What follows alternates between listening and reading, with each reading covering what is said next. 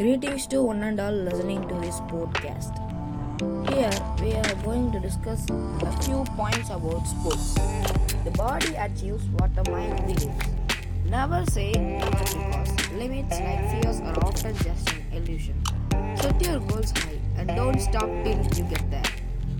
Mind control is built on lies and manipulation of attachment needs. Cancer can take away